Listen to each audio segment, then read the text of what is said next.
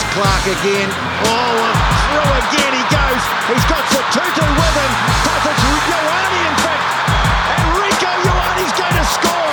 Well, brilliant play from Caleb Clarke, and the Blues are in again. Spin it back this near side for Vince Aso.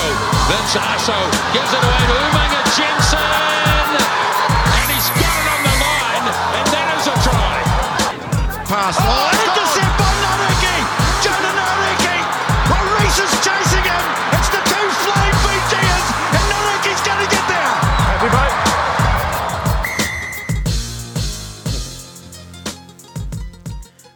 Kia ora, talofa lava, and welcome to another episode of the Counter Ruck, a podcast where we discuss all things rugby. Uh, I'm the host of the Counter Ruck, Stacey, and this is our first episode of 2021. So we thought we'd start off by bringing in uh, a knowledgeable man on rugby circles, uh, a very knowledgeable man in the rugby community. Uh, Roger, Roger, mate, thanks for jumping on for our first episode of 2021, mate. Talofa lava, happy new year to all our listeners, uh, far and wide, far and near and wide, heads, toes. Yep, yep, for sure. It's good to be back. And we've also got Cameron who's helping out with the fact checking because I know with Roger's facts, we do need some of those things to be All right, checked man. and double checked. Coming in from the left field. Yep, yep. All right, boys, uh, before we start, mate, Rog, it's been, what, about two months since our we finished up last year. How have you been, mate? What have you been up to? Nothing much, just um, trying to enjoy the summer, get in a bit of a crisp tan and Nice. enjoy some family time as well. Yep, yep. Yep, me the same, just doing the same thing, stuff. So thanks for asking how I was doing as well, Rog. Hey, Stace, uh, it looks like you're looking a bit stressed here with that beard that you're sporting there, mate. Yeah, yeah, no, no. It's time for it to go. Um, yeah, time for a change. I thought I'd try and see if I could pull it off, but I look a bit, a bit stressed and a bit homeless. So Yeah, I don't know how you're getting those surgical masks or the N95. uh, I mean, with COVID, mate, it's you got to have you sealed that off. So yeah, that beard, I'm not sure if you're setting a good example there of preventing COVID from spreading, mate. yeah, yeah. Good point. Good point. Just on that, we've just come out of level three, so I know that the podcasting has been a bit difficult, but now we're on level two, we're able to power through. So we're going to do a preview today of uh, Super Rugby Aotearoa. But I guess before we start, Rog, mate, I'll ask you: Are you planning on uh, lacing up the boots for 2021, or you? Well, that's uh, that's a question that's come out of left field. We're talking about uh, Super Aotearoa. are we? Or Was the writing on the wall, mate? Should have retired two years ago, or you still going to keep keep going? Uh, the writing's always been on the wall, but like the Tui ad, it never happens. So I'm just gonna just go down to training and, and see what happens. But yeah, still enjoy going down training with the the club. Good young lads coming through, but Yep.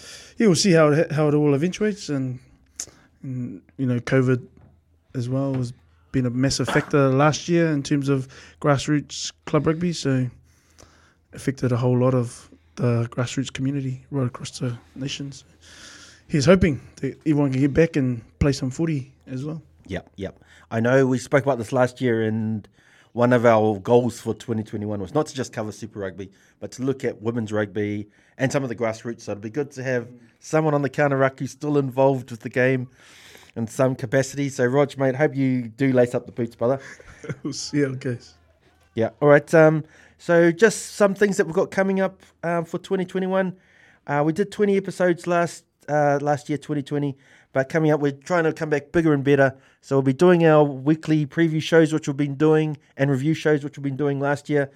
Um, also coming up throughout the year, we've got the 30 year anniversary of the Manu Samoa, the 91 Manu Samoa, who did that's probably our greatest ever achievement, I think, for the Manu Samoa, what they did at that 91 World Cup. So we'll look at that, the 30 year anniversary, we'll look at that and what went wrong after that. I thought that was going to be the turning of a corner, but we'll touch on that a bit later on throughout the year and just doing some previews. So we've also got a new thing, which I'm going to introduce probably a bit later on in the show. We've got a Whiz Whiz medal, which is what we're going to call it for the player of the year. So um, just some things to look forward to for 2021. Um, I'll also say that our website, um, for anyone who's not sure, is up and going. So check that out, WizWizNet, www.wizwiznet.com. And also, uh, we've got a Facebook page, Counter Ruck Facebook page, and Twitter. So give us a follow and give us a like on there. Um, but Super Rugby Aotearoa, I thought we'd start by doing some previews and uh, we'll start at the top of the North Island and work our way down, similar to what we did last year, which brings us to your old team you used to support before you jumped the fence, Rog. The, the Blues. Oi, silly. Why you gotta bring it in like that, segue, Vala? Silly. Mate, that's still my team. I'm, I've I've still got to say that's still my teammate. But um, I'll, just ask you quickly, mate. Do you have any thoughts on how you think the Blues are going to go, or just any standout players to keep an eye out for? Just something on the Blues as we do a bit of a, a preview of the teams. It was sort of sad to see Nepo Laulala come north from the mighty Waikato region, but I mean, he's obviously there to try and prove a point that he's still a mainstay for the All Blacks. But he's going to, you know, be doing it tough with uh, the experience of Ofa Tungafasi there as well as uh, Karl Tu'inukuafe, who had a, a, a, little bit of a, a, reinvention of himself to be able to be in the All Blacks again um, last year. So well done to to him and those that have helped him come back um, into good form, especially after his maiden year. But um, you got a good team all around there. You got Rieko, who's now solidifying his place in the in the midfield, but also obviously can cover um, on the flanks in the wing. Um, Zarn Sullivan, good pickup from the Blues, um, and also Nepia Oneria for Mai. But um, Caleb Clarke, good to see him probably starting the season afresh. You know, no, not too sure what's going to be happening with the sevens and the Olympics later on this year, but you know, and whether Caleb Clarke he's now pretty much uh, a mainstay in the All Blacks as of last year, but uh, bigger and better things from a lot of those players. Good to see local Waitemata man Adrian Choat in there with uh, a second half against the Blues in the game of three halves. It's just been, it's just happened this weekend.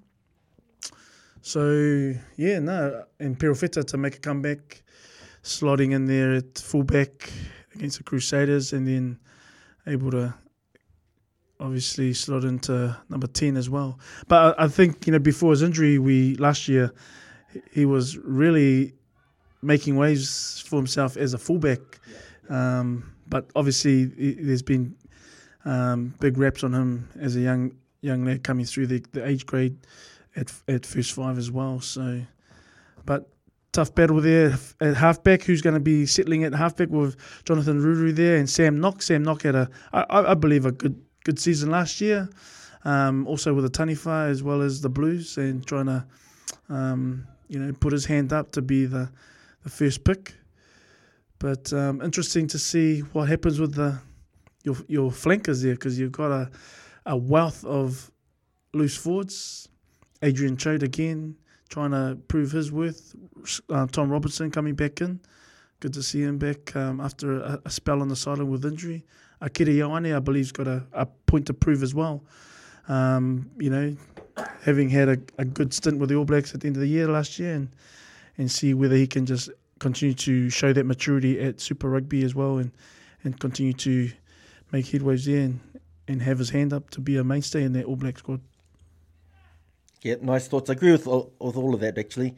Um, I'm not. I did introduce you as a knowledgeable guy in rugby circles. I'm not sure if uh, Leon MacDonald listens to our podcast and listens to your tips because we did we did a podcast before the Super Rugby teams were named, and you identified three guys that you thought should get Super Rugby contracts. You said Adrian Choat, Nedia Formai, and Zarn Sullivan. And uh, Leon MacDonald must have been listening because he took all three of your, of your guys. So uh, that's it. That's it. So I'll be yeah. I'll, give you some credit there, mate. I mean, I've just all three of them. I think uh, Adrian Choat at the beginning of the year didn't have a contract with the Blues. He was in the wider squad. I'm not too sure what's happening now. We're getting closer, a week out now, but you know, seeing him in there for this game of three halves, it's this this um, this late in the preseason and close to the season kicking off next week um, is good signs for Choat. You know, um, uh, not too sure whether he would have gone to another franchise if he wasn't going to be in with a, a chance with the Blues. But good to see him um, trying to fight his way into that uh, into the a playing squad as well. So good on him. It just means Waitemata won't see him if he's. Uh, well, then you might have to step up and pull the boots on again. Oh, I don't know. Yeah. I'm still trying to play centre and fullback these days. Nate, you touched on the props as well. So um, Hodgman, he was with the All Blacks last year. uh, Tuinukuafe, uh, Ofa Tungafasi, and then they've added Nepo Laulala. So that's four All Black props that they've got going there. So that's another area of strength, along with the loose forwards, which you touched on. But they've lost. They've lost who? Bodie. How could I forget? They've lost Beauden Barrett. So that's a big loss. Um, I, I don't know if he was a, the guy that turned it around for the Blues, but I think that he is so good. And Perofeta, like you mentioned, before his injury, he looked good. So he's going to have to step up. I think that if he can step up, then that can help to fill that void as well. So the Blues, mate, I'm obviously biased, but I think that they've got a really, really good chance of taking up the competition, mate. How do you I don't, I don't expect you to say anything different. This is what you've said every year yes. since 2000 and yeah, since the last championship. But again, touching on um, the first five options here, Otere Black had a stellar uh, start to last year after being in Beauden Barrett's shadow down at the Hurricanes. You know, obviously injuries hampered his his um, his tenure with the Blues at the beginning, but he came into his own last year and was able to um, just really call the shots and, and guide a steady ship there f- before even Beauden Barrett came came into the Blues um, equation. So, I mean, you act so surprised that um, Beauden Barrett was is a massive loss. You guys knew full well that he was not going to be here this year. You know, he's obviously taken up contract in Japan. Um, again, massive, massive money to try and get him into the Blues colours, and it was a good effort for them to be able to do that but we won't be seeing him until the latter stages of the Super Aotearoa next year, or Super Rugby, or whatever version it is, before the next World Cup. Yep, yep. So yeah, for me, just I just expecting big things from the Blues, and I predict that they will probably take it out. Um, or we will mention as well that um, James Parsons he's retired, uh, another favorite of the Counter Ruck podcast, and so Kurt Eklund he's um he was pretty good last year, so I will say that I, I expect him to step up. And another um, guest that we've had on our podcast before, Ray Niuia, he's back from his long term injury and he'll be contesting for that hooker spot. So big shout out for him. I hope he does well. Um, he's um, he's been did good work for our podcast before, so shout out to him. Um, if you haven't got anything more you want to say on the beautiful Blues, we'll move down towards your neck of the woods, uh, Rog, and we'll have a quick preview of the Chiefs. The mighty so, Chiefs. um, mate, this is your team, so I'll let you have the first say. I will say, we've just watched the game of three halves, and they looked rudderless. They looked lost. They lost both halves, and that Come was on. quite convincing. Rudderless. You, you're making. I don't know you, what you, you you're trying to compare it to American Magic that uh, had no show out in the waters. I don't, was was down in Cambridge? Maybe they were watching some of these bloody racing and stuff. But um, yeah, the Chiefs, mate. What are you making of the Chiefs? And, and who should we be looking out for? Is there anyone that really stands out? They've got a really young side. Well, you got some of the experienced guys like Brad Weber and Damian McKenzie to sort of steady the ship a bit with a lot of the young fellas coming through. Um, Anton Lienert-Brown as well in the centres. It'll be interesting to see um, how they go with that leadership group there. But then there's a lot of um, some newer players right across the board there. But you got Te Toiroa, Tahuri Orangi still in there as well, who um, some were saying was, you know, lucky to be in that um, All Black mix. Oh, yeah, I'm saying that. I'm saying that. Um, but he's there again to show his wares. Nathan Harris still, you know, trucking along there uh, and is, is somewhat of a, a more of an experienced campaigner for the Blues front row as well as you know as a as a hooker. Um, Luke Jacob- Jacobson, obviously a lot of time in the ITM last year, trying to make a comeback after an injury uh, the year before. But um, but yeah, looking at Brad Weber, it'll be interesting to see how he steps up, trying to claim a, you know, a spot in that All Black if there's any All Black tests at the end of next year. Um, but he, he's always going to be an exciting sort of prospect as well. But Chase Tiatia, he he was with the, I think he was with the Canes last year, wasn't he? Yep, yep. And um, from what I remember, he only had one game. So it's interesting. He's come. He's come north to try and get um, some more game time and but um, he's he's an exciting player as well, and he was a part of that uh, that game that he did play in. He, he did really well. He scored a try or two. So, but yeah, I'm not too sure. There was was there a player there that's come north from the southern parts of the South Island? One Test All Black. Uh, not too sure if his name escapes me at the moment. So he could be another one that's in. Yeah, we've got our fact checker looking into that. But one thing I will say, like you talked about Triple T, I genuinely think he is a player under pressure because we talked about Xavier Roe last year, and I watched that first half when they played the Crusaders. He was the best player on in the Chiefs. I thought he was the, the standout player, and I think that he will. It might be a bit young. He might still have a bit more development to go, but I wouldn't be surprised if by the end of the year he's the number one halfback there, and I think Triple T will move down to third. So he's going to have to step up and do some amazing things. Well, another thing I'll ask you about Rogers, they had um, Damian McKenzie. He played first five. So I know they've had some issues. They've lost Aaron Cruden. Um, just curious how you see that part of, of who you think might be the 10. They've picked up um, Bryn Gatland as well, from who was with the Highlanders last year. But, you know, Cruden, he's a world class player and it's a big loss. So I think Bryn Gatland, he you know he did some good things for the Highlanders. Obviously the the drop kick that, that sealed it against uh, his own father coaching at the Chiefs, but. I think he, you know, he's been a bit of a journeyman too. You know, as a young person too. You know, he's come from the Blues. He was the Highlanders, and he's also now he's at the Chiefs.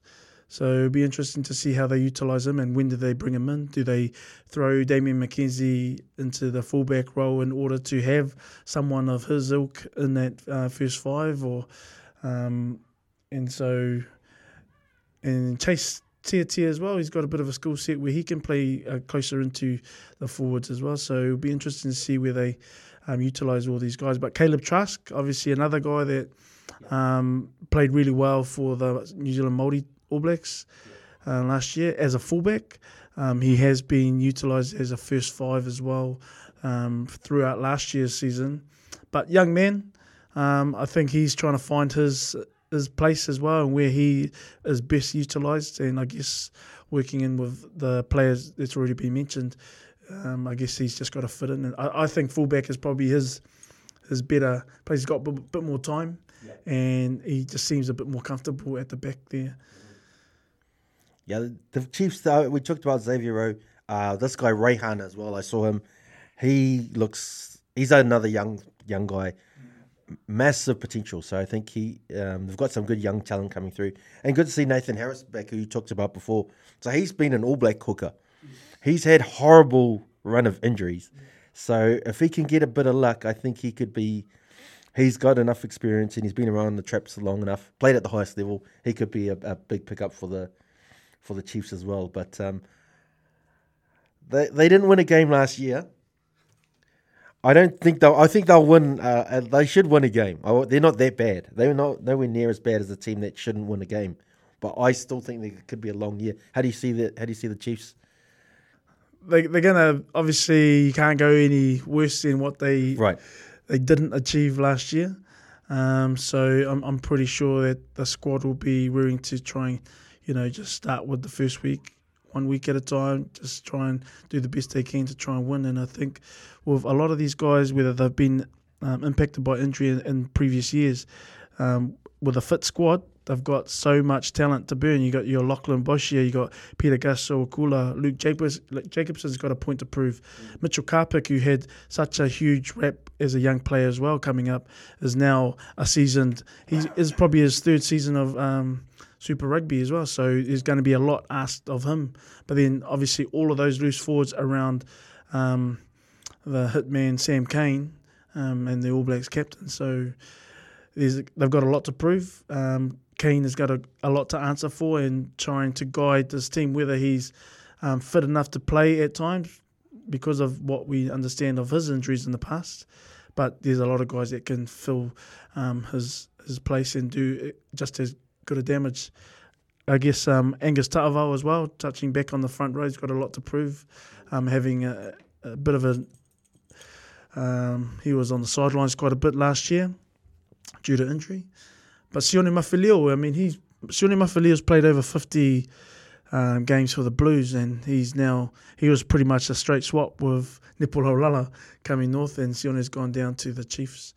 So it'll be interesting to see how he thrives in that um, environment down there. But um, we haven't even mentioned Sean Wainui and Sean Stevenson in that mix as well. So those guys, experienced campaigners, and Sean Stevenson, despite being quite young in age, he's been in that Chiefs environment for a fair few years now, and so knows how how it all works. Whether he starts or comes and shows some impact off the bench, um, Sean Stevenson's a good finisher as well.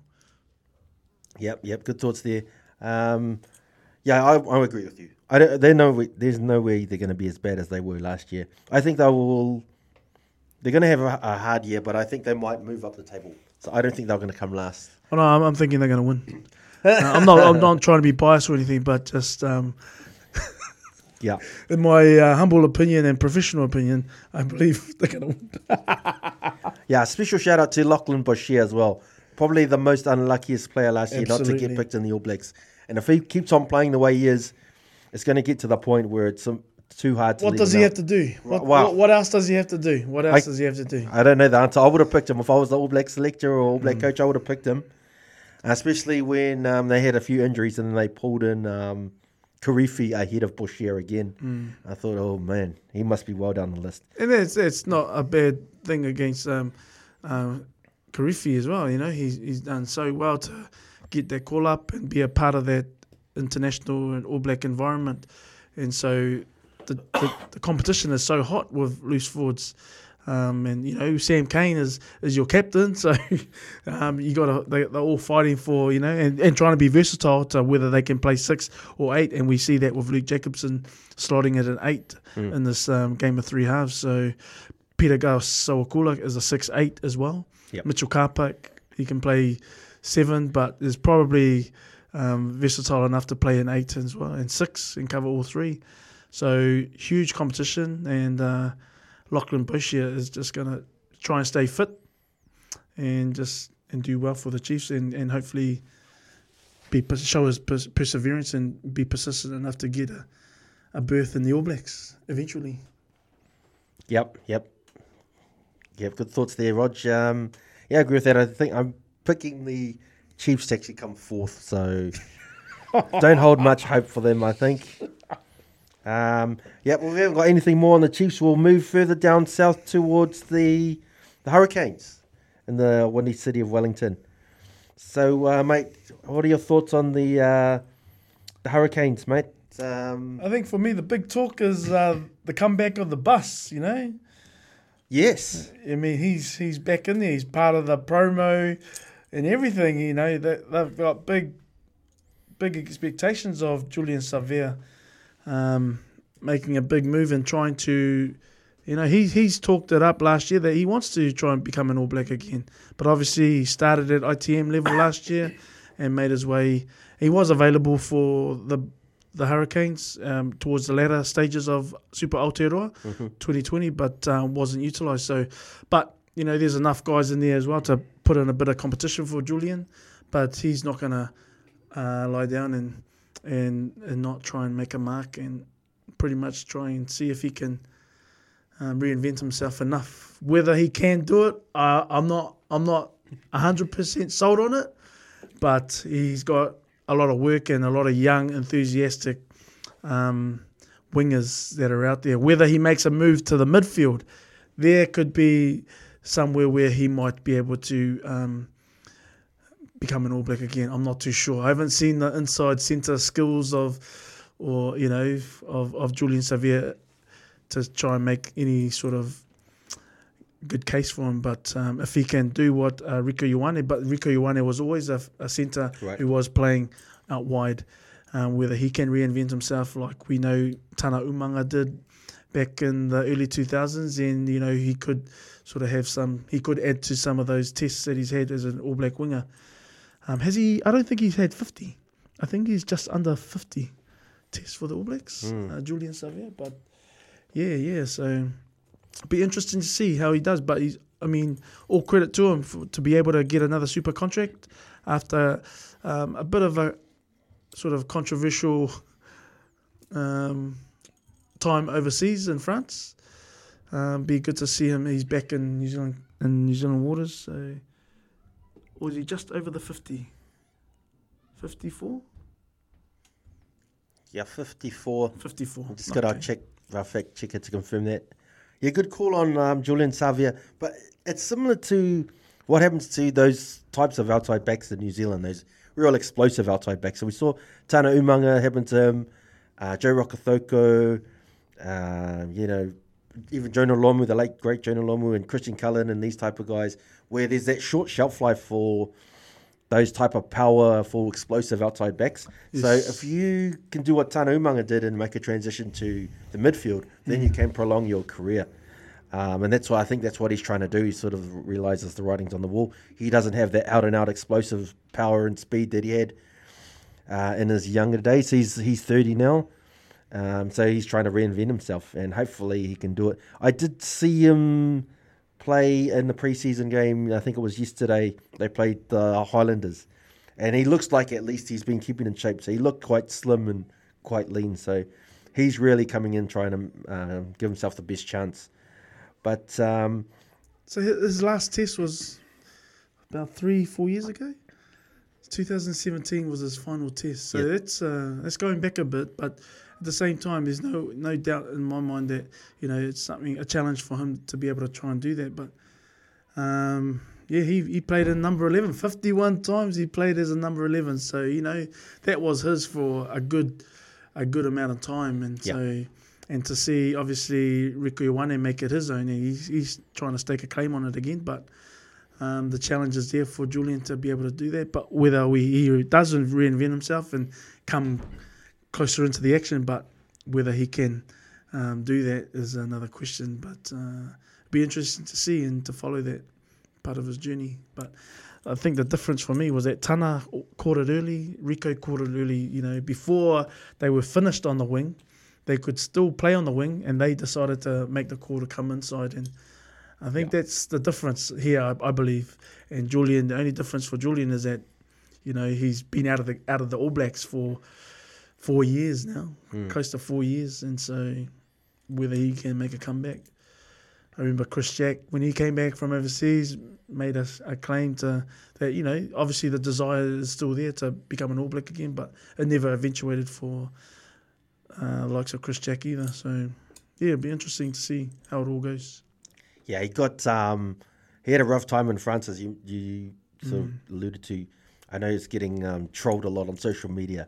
Uh, he his performances weren't that good, but they can be quite brutal over there. So it's good to see him back. Uh, that experience factor is really huge. And just on that experience factor, they've really they've lost um, TJ, TJ Perenara, who's Yeah. he's been critical for everything that they do. So w- when they've had their successful periods was when they had TJ at halfback and they had um, Bodie at ten. You take those two guys out, and you know it's a massive drop. So Jamie Booth is also injured, which means uh, Jonathan Taumateine was the starting halfback uh, during those trial games, and they've got Jackson Garden Bachop there. So I think that those decision making positions, you know, the, the playmakers, they're really skinny in that side, and I think they're going to slide, slide quite badly actually. So how, how do you see the Hurricanes? How do you think they're going to go? Well, they've got some, you know, Jackson Garden Bachop had a pretty good season last year as well. For who? No, well, not for the Hurricanes, I don't think. oh, I, I thought he did for the Hurricanes. You know, he, he showed a bit of uh, good good decision making, but right. you know, obviously not enough, not enough to to warrant uh, a, a, a really a, a pass mark. But I think he's he's got some promising signs there. But um, my my big um, hope here is uh, Salesi Rayasi. You know, he, he obviously plays really well for Auckland. Yep. Um, but it'll be interesting to see how he and it was him and AJ Lamb that were were making some massive noise for Auckland last year in the ITM Cup NPC. So it'll be interesting to see how he kicks on as an outside back or as a winger for He's a, he's quite a he's quite a big unit. Yeah, he's, he's- tall. he's- He's, he's a- quite sleek, but at the same time, once Yep. he gets older, he's going to fill out. You know, will he be like a Julian Savea type winger? But his skill set, he's quite athletic. Um, he's he, he doesn't have that kind of a power game, but Mm. he's quite elusive in terms of his athleticism. Um, Lolagi Visinia has come back from overseas as well. Uh, Yep. Former New Zealand Sevens as well as a Blues player.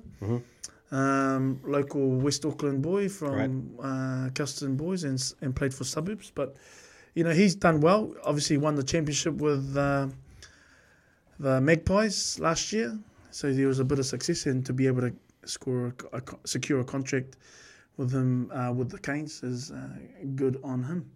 But um, who else is there that we can? Simon Hickey. He's been a bit of a stalwart for Grammar Tech in the, in the Auckland scene. Yep. So, you know, I, I don't know. I, I think this is his first time that he's had a super contract. I could be wrong. I haven't really looked into the, the history there with Simon Hickey, but he's always been playing for Auckland. Will go overseas with him, his brother, and then come back and play club as well as ITM for Auckland. And But I believe he, he may have, I'm not too sure. Again, he may have been a part of the Blues, whether he's had a game or two. I stand to be corrected. Yeah, game or two or maybe 14. 14. He's had 14 for the Blues. 2014 15. That's Well, I'm a diehard Blues fan, and they must have not been that good because I don't remember him at all being there. He must have just been um, yeah. So he's he's, he's just another guy, a, a jag for the Blues. so he's, he's played quite a, a bit of rugby in in um, in France. Yeah. a few seasons there, as well as in Scotland for Edinburgh. But um, okay, so he was part of the Blues. 14 games he played in those two seasons, 2014-15. Stacey, you're you're a you're a Blues fanatic. So is Cam on our fact check. They don't even remember him. So obviously he's just slipped under the radar, and he slipped under my radar. I didn't even realize he's, but he's and he's got an awesome kicking game. He's he's um, been able to steer the ship for Grammar Tech um, in previous seasons uh, to a couple of championships as well for that club. So it'll be interesting to see how he goes because he's he's not a young, he's not an early twenties. He's he's probably closer to thirty now. So, but he's been around the traps. He knows the ins and outs of obviously what he needs to try and prove himself with. So that's an interesting acquisition for the Canes, getting someone that hasn't played super since 2015. Yep, yep, yeah. I that's my big question about the about the uh, the Hurricanes. Just on that that nine ten axis, I think that's really skinny in that area, and I think that's going to hurt them in the long haul. I think Jordie Barrett's going to be cru- crucial for them. He's probably their most creative player and their one of their best players as well. So I see him being involved in a lot of the the attack and helping to structure a lot of their points.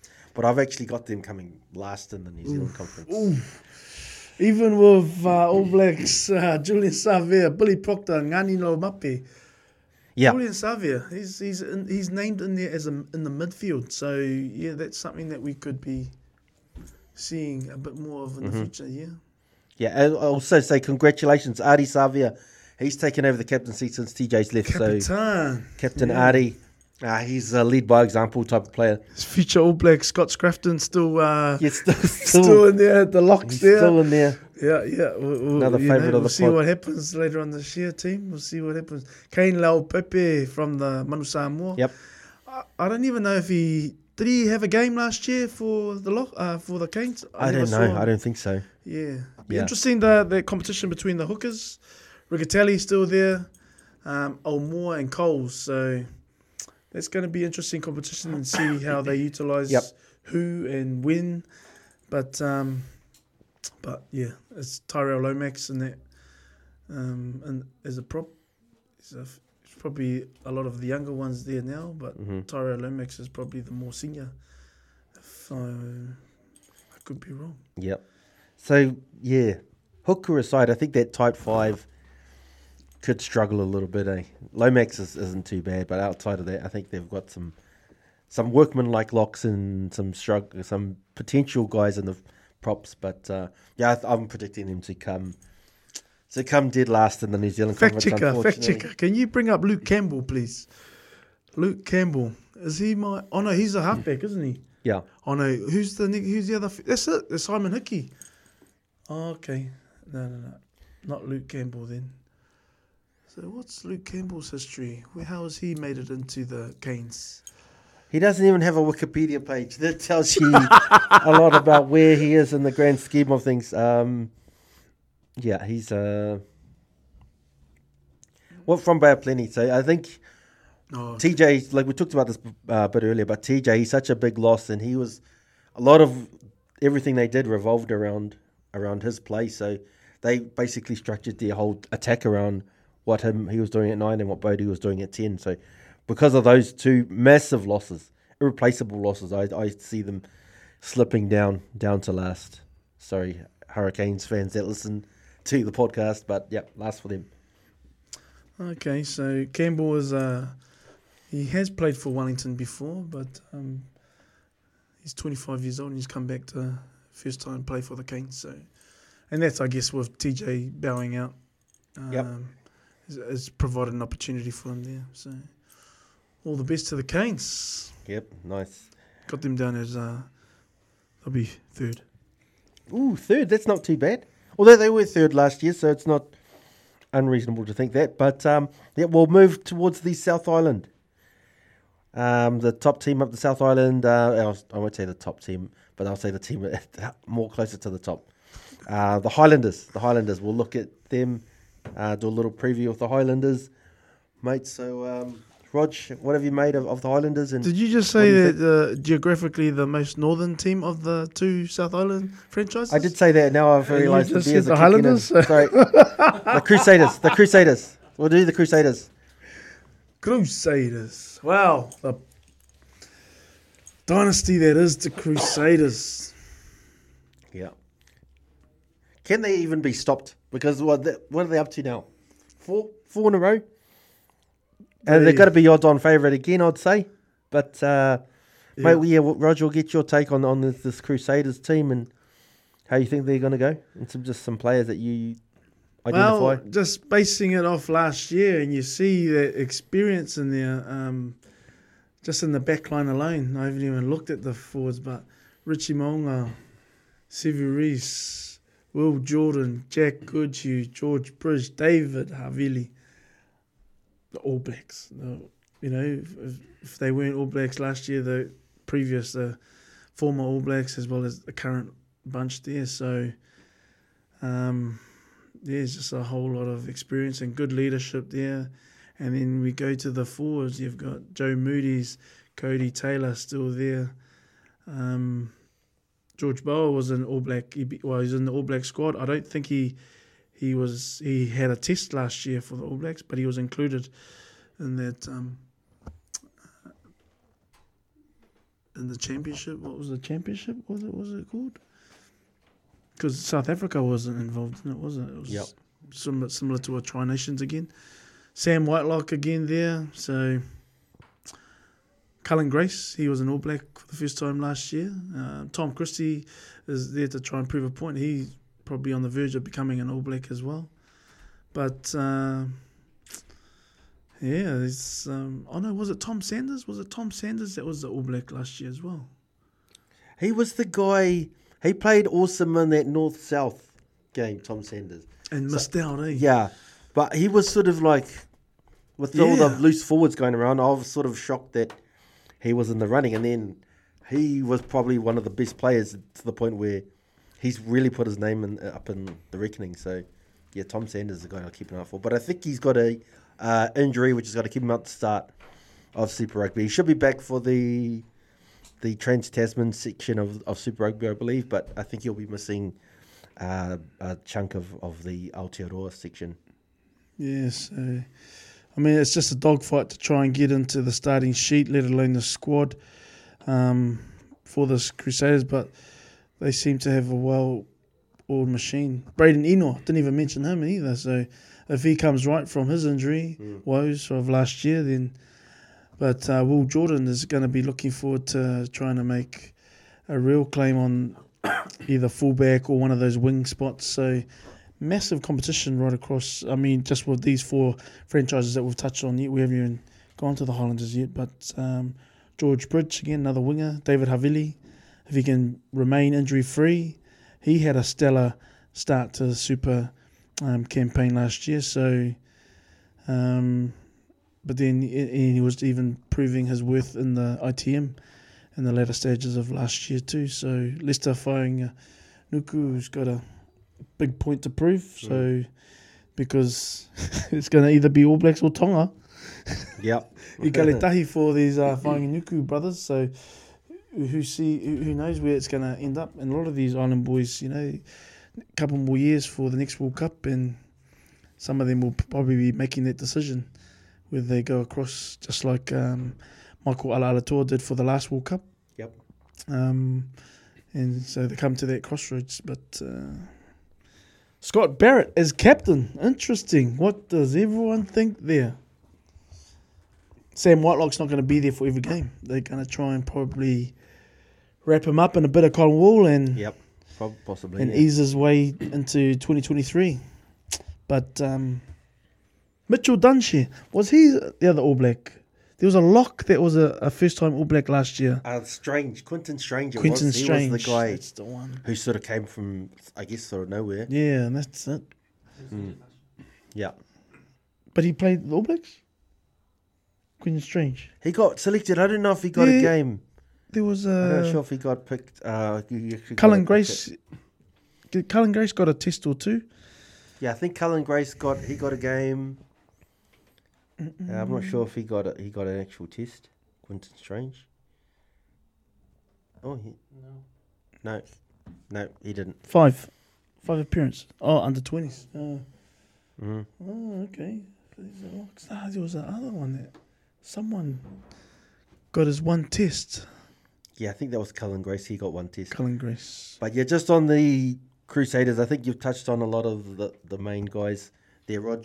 Um, they've got a few injuries early on, so I think that could potentially hold them from winning it winning it again. So you talked about Tom Sanders, uh, he's injured. Um, Braydon Ennor, you mentioned, who's who guys who got an injury. Uh, George Bridge is injured. Uh, Andrew Makalio's injured. I think Manasa is injured as well. So they're going to be missing some pretty good firepower. And if they cop a few more injuries during the season, I think that could really test their depth.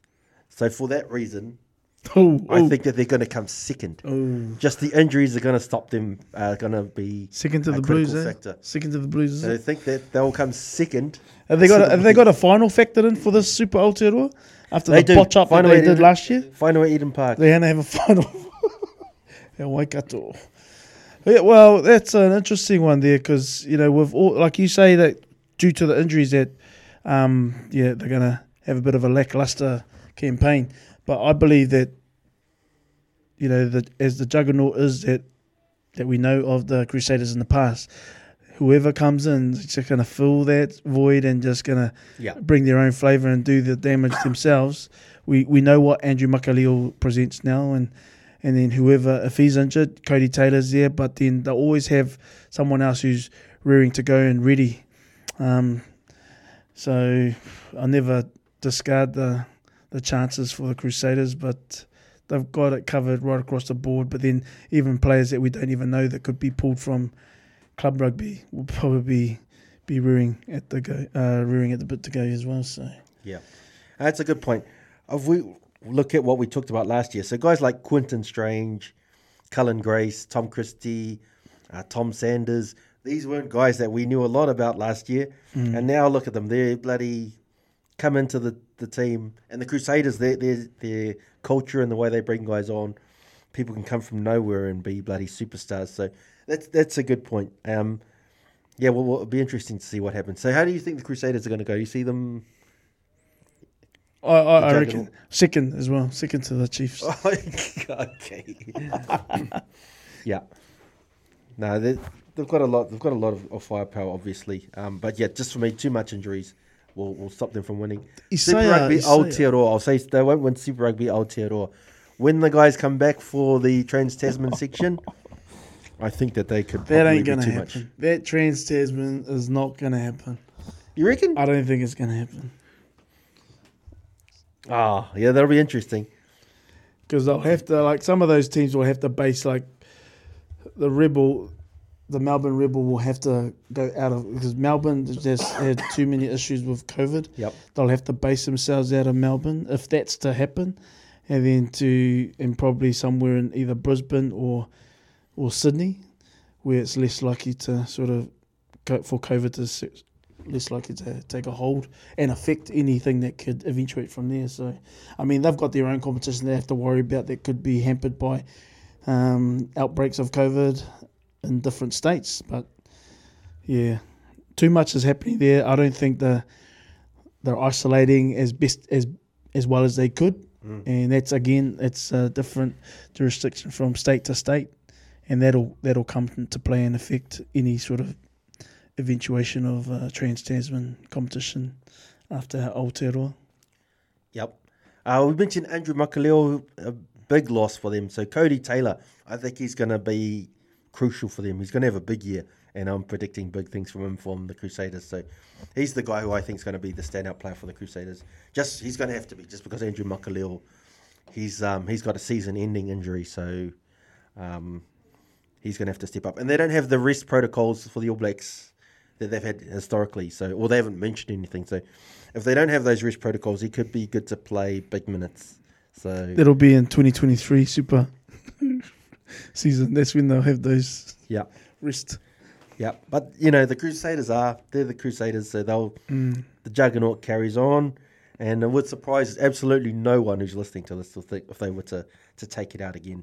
Yeah. But uh, yep, our two experts here. I think uh, if, you're, if you're listening to it, you won't see that I'm doing some air quotes for experts. But uh, yeah, we're picking the. And just for a spanner in the works is a third halfback, Bryn Hall, for the ABs. Ooh, nice, nice. Yeah, we haven't I think he's- any real big calls. I, I think he's due. I think he's week. due. He's due his, his time, whether it be for uh, just 2021, but I think he's due a, a doozy. Yeah, well, TJ's gone. There's an opening there. Mm. We know Aaron Smith is automatic, but after that, there's some openings now. So, yeah, Bryn Hall, good shot. I think there. he was he was unlucky to miss out on being in, even in the squad last year. After he had, he showed some good fine form. So, but obviously Mitchell Drummond's going to be pushing hard. Um, so it'll be interesting to see how Bryn Hall reacts after, you know, I think he felt that he was un, uh, hard done by by missing out on a Yep. bit of a call up. But it's all about how they react and how they take that disappointment and turn it into some form of positive this year. Nice, nice, nice. Um, Williams, Mighty Williams. He was a guy who got earmarked. He's like a 140 kg beast, but he's got some athleticism as well. He's quite quick around the field, similar to Taniela Tupou, that type of style of, of prop. So it's still early days. He's a young man, but just a name for people to listen out for as well. Yeah. Yeah. But I think as, if George Bower wants to get any um, any more experience with the ABs, then I think this will be a year where he's going to try and prove a point. It'll be interesting to see where Michael Alaalatoa, because we've seen in the past where a lot of um, internationals who not playing for the All Blacks but play like for Samoa, like in the case of Michael Alaalatoa, he's been able to hold his own in the last two years, despite being unavailable for the All Blacks, but um, obviously uh, an obvious selection for the Manu. Um, it'll be interesting to see how he develops or how he pushes on this year, because you've got the likes of George Bower and all these other players that are eligible for the All Blacks, and whether Michael's able to still hold his own and, and keep a spot. We've seen it done in the past with Yep. um, Brian Lima. You know, as good as all the wingers were around in the time that Brian wa- was playing in New Zealand, he was still able to make you know get time with the Blues with with the the Highlanders as well. So yeah, if Michael can push on, it'll be a, a huge um, advantage for the for the Manu, I believe, and it'll be good for the Manu. But again, he's got a good, com- healthy competition there in the wings there waiting. Isi Tungafasi as well, uh, brother of Ufa. Um, yeah, so he's he's been there a couple of seasons already. Yeah, it's. I'm curious why Michael, not not in a bad way, but why he went for the Manu. Because I think he could have potentially been an All Black if he had waited. And if you're in the- Crusaders system and you're a starter for the Crusaders, Yeah. you get fast tracked to the All Blacks, and he is. he's a starting. He's a tracked, is it? starting. He's a starting um, prop Yeah. for the for the And Crusaders. that's and, that, and that's and that's and that bodes well for him. That and that shows how valuable he is to the Crusaders outfit. Is that he's able to hold his own there, despite being unavailable or not eligible for the All Blacks. He's still a mainstay in this Crusaders outfit, and that's been two years now because the last World Cup, Hmm. to 2019, and he's still being selected in this World, in this um, Crusaders Super Squad. So that that that says a lot about the player that and the value that Michael adds to the Crusader outfit. But I, I sort of there's been other players of this of that been in similar instances. Right. We can go back to Kahn Fotuali'i, you Right. know, who you know comes to that crossroads. Does he still push on and persist with the the All Black dream, or do you then? We don't know what the circumstances are or what what leads them to make those decisions in the end. But obviously, it's been a good good um a good thing for the Manu Samoa that we were able to acquire the services of Michael. Obviously, his brother plays for Australia. Yep. Um, but uh, I think it was always going to be interesting to see where Michael was going to go, and obviously he's, he's chosen Samoa to um, to represent. And his, his their father was a former Manu player as well. Yep. So yeah, interesting. But uh, I, I believe Michael could have been an All Black too. He was Yep. good enough. He is good enough, but the current rules Yeah, won't allow that. No, I will also say on the pod that we are of Samoan descent, so we're grateful, I'm Michael, that we I'm can French. get I'm French. we can get a player of his caliber to turn out for the Manu is, is amazing. Um, you know, normally the All Blacks get who they want, and I'm, I'm wondering if they would have really wanted him because I think that, like you said, skills wise and what he brings on the pitch, he's Mm. good enough. So, Yep. I thought he was close. I thought he was close, but then obviously he he, he missed out, and then Manu was right there to snap up.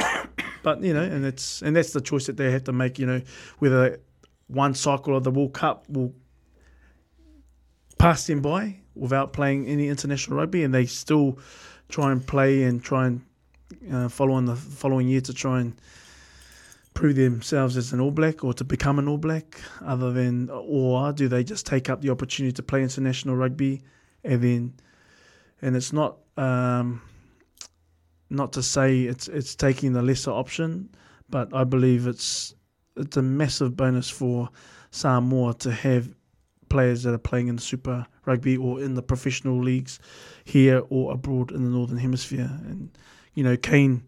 Um, Leo Pepe is another example, you know, having played for Samoa in the 2019 World Cup and then being part of the, the Kane setup last year and again this year. yeah, good thoughts there, Rog. Uh, yeah, what can you say about the Crusaders? They're a great team, and it's a testament to their culture. I can't stand them as a team, but you have to respect what they can do because they've been Yeah. they've been at the forefront. Not just even though they've won what four in a row, but you could rewind what twenty odd years, and they've been the the best team to beat. So, um, you know, you have to give them credit to that. But uh, we don't have anything else on the Crusaders, uh, there, Rog, we'll move down to the bottom of the, the South Highland, which I and I'll get it right this time to the Highlanders. So, mate, Rog, what are you making of the Highlanders this year, and, and how do you see them going? Yeah, with, uh, 2021 outfit, obviously you got Aaron Smith, who's Awesome. um, awesome. stalwart down those ways. Um, he'll be rearing at the bit. As I love the the thing about Aaron Smith is, is it's his enthusiasm, his energy. You know, and doesn't matter how long he's been playing. He's almost like it's his it's his first season. The energy that he brings, it's it's the and you know that's a bit of a bright spark for the Highlanders. They've lost a lot of experience in, in the last few years. Uh, be interesting to see how James uh, Lentjes has recovered from his uh, season-ending injury last year. Yeah. I can see he's still in the he's he's again in the squad this year because he was actually the captain too last year. So Yep. um, Marino Mikaele too will be interesting to see how he pushes on after last year um, and trying to push for higher honours there. Liam Squire, a welcome uh, return for him, and he'll be trying to prove his worth. You know, after having um, being sidelined with you know some some issues, some personal issues that he was dealing with, and he could have easily been an inclusion in that All Black squad last year had he made himself available. He he made himself unavailable, but um, yeah, it'd be interesting to see. At number six, do we have an out and out six yet for the Yes. All Blacks? Yes, we do. Who's that? Akira. yeah, but Come that, on, it's just welcome competition. welcome competition for Akira, and that, and that just means that Akira's just going to have to continue on from what he's already achieved last year. And he made some, you know, huge leaps and bounds, Akira, in his game. Not only just the, the talent that we know him to be, but I think it was the maturity that he showed on the field in times that we knew that he could he could blow a fuse. So that was encouraging. So when you got a competition of Liam Squires caliber coming back in, that's going to be putting um, Akira on notice that he could easily, you know, fall out of contention. But then you got a lot of other players. Um, well, if Fifita's still in the Canes trying to make his way back in, but Liam Squires is, is a huge um, threat in, in for any of the Sixers trying to um, put their hands up. Um, Te Ariki Ben Nicholas has always been an interesting one for me. Um, I think he's got a good shot um, of you know pushing for higher honours. If you know if it wasn't for COVID, you know there was always going to be that other New Zealand 15 team that they were trying to Right. um, yes. push for, and that's where guys like Te Ariki, Ben Nicholas, uh, Scott Scramptons, they they could have had inclusion in those kinds of teams because that's the next step before you know a full international. Um, so be interesting to see where Te Ariki, Ben Nichols, Nicholas falls in to how they want to utilise them this year. Um, but and Pari Pari Parkinson as well is another one that um, I believe has got the makings of you know pushing on. But uh, Manaki Selby Rickett, he got a uh, last twenty minutes in the North South Yep. game, and so he, he he's another one that's wanting to prove a point as well. But Shannon Frizzell, we know what he can do, we know what he's done. Um, sort of, I don't know, maybe again on field sort of um, incidences that have shown that he's got some um, parts of his game that he needs to improve on. But uh, you know who doesn't? So um, hopefully Shannon Frizzell can again bring more competition for Liam Squire as well, as well as uh, and that just strengthens the the All Black sort of uh, potential loose trio as well. So yeah, it'd be interesting to see how it all happens. But um, and then going into Nehe Milner-Skudder, that's an interesting inclusion there in the backs. Nehe Milner-Skudder still uh, trucking along there. Have we seen the, the best of Nehe Milner-Skudder? And you know, is he past it now? The the injuries that he's had, he's he's had some really awesome um, outings for the All Blacks, I believe Yes. But the injuries have just really um, had major impact on Nehe in his comeback, and and then that's affected his um, mental um, well-being as well. So hopefully he's put those behind him and he's able to really put his best foot forward and, and have a good shot at it. But when Nehe was in, at the peak of his powers, when he was you know a fresh All Black, because I don't know how how many All Black tests has Nehe has he even gone over 10, Yeah. Oh, well, 15? Because he was But the starting wing on the, on the World Cup, so I think he got a lot of games. But he, but, it What was, year but, but the thing is, what I remember, it was just cut short dramatically simply because of those devastating injuries that he suffered, Mm-hmm. and um, so I, I believe he could have, you know, had a, if it wasn't for those injuries. So 13 tests. So Yep. if we look at the the way that he's come in and what he was doing at super level, as well as um, in those initial games for the All Blacks, I believe a, a fit um, Milner-Skudder could have played well above 20, 30 tests, but Yep. some of those crucial injuries that he got when he, you know, when he was um, on his try scoring rampage, he- scoring a try, he got himself injured and he was out for the season pretty much. So and then coming back and then injuring himself a year later, um, a similar um, season-ending injury as well. So he's had a tough time, but Mm-hmm. but you know he's done well to to again secure another super contract and hopefully it goes well for him. But but with the Highlanders, though, so you know he's not with the Canes. He's in a new environment. So it'd be interesting to see what he adds or what he can bring with all of his experience as well. But um, Michael Collins, former Blues fullback, Yep. But um, really playing well for them in the centres, Yeah. wasn't it? Yeah. So be yeah, it'd be a good watch, and then how they utilise Josh Ioane as well. Um, whether they continue him as first five, but then they've got the number twelve option with Joshua, and then that that um, brings an opportunity for the likes of uh, Mitchell Hunt to play first five or Michael Collins to slot in there. Or, but you know he's quite um, a versatile player, having seen him play for the the Blues as a fullback and also uh, of late being utilised as a centre for the Highlanders last year, which I believe was probably his most um, where he played a lot of his best rugby Yeah. last year as a centre. Just on that Josh Ioane, where do you see him actually fitting into this team? Because you're right, he's played first five, second five. He's played. The, they've chucked him in at fullback at times. Um, he seems to be a bit of a utility, but he was the All Black first five a couple of years ago, and he was probably on standby for the World Cup if there was an injury. So do you see think they should be chucking him back at ten? And because they, have had some good performances from Mitch Hunt, if I'm being honest as well. So I think they're just trying to find a way of fitting them both in the team. But um, yeah, I just think Ioane should be starting, starting ten.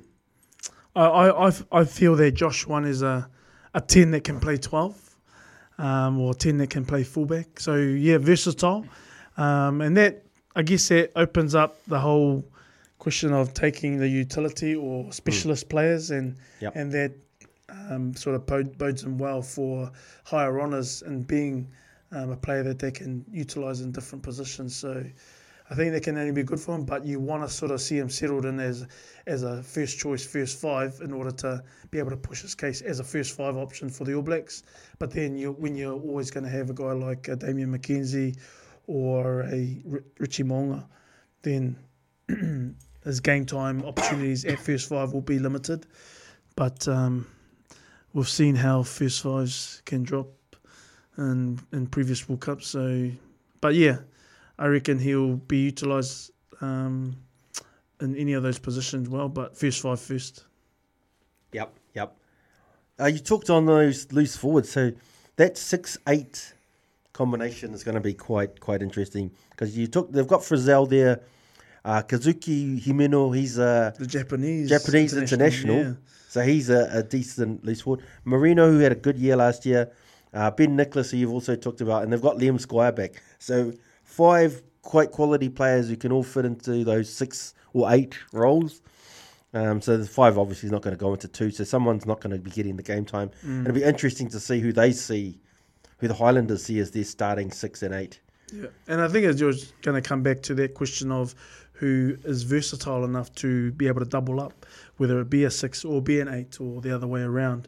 And Liam Squire is a big enough man to be able to operate as a six and possibly better at, at eight Yep. now. So to bring in the more enthusiastic, the more uh, younger um, Lucy to be able to fill in at six, uh, and then Liam Squire will always be backing up as a six or eight as well. But then interesting to see if James Lentjes is, is good to go, then you know there's your seven right there. Yep. But um, um, you know Shannon Frizzell's proved himself six lock, but um, I'm not too sure if uh, Frizzell can cover at eight at this stage in his career. But Kazuki Himeno, it's a massive acquisition for and an Yeah, interesting one He's good. because he's a bit of a cult. He has a cult following in Japan, and he, he had a really good um, World Cup campaign for the Japanese team.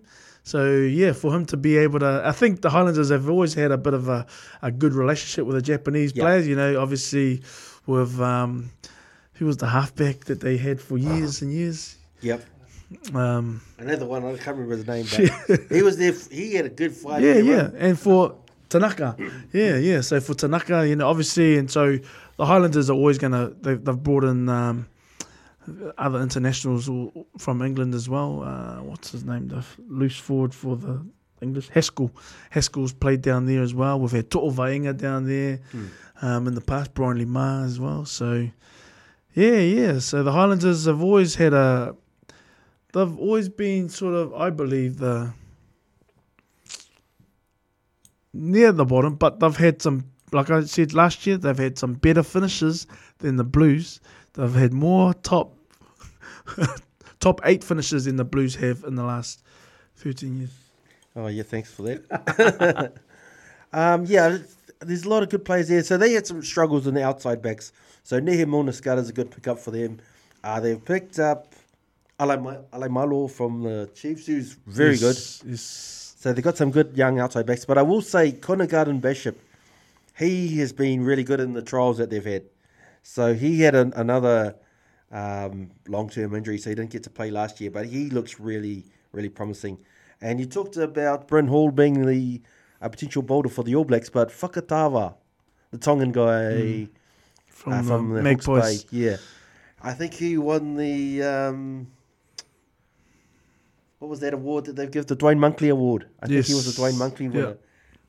So, um, mate, he looks outstanding. He's going to be stuck behind Aaron Smith, who's probably one of the best in the world at the moment, um, which is fair enough. But uh, you know, he could if he can get some games, he could be in that running for the All Blacks as third halfback spot as well. No, that's Just right. another person to chuck in the mix there. So, um, yeah, he's still a young man as well.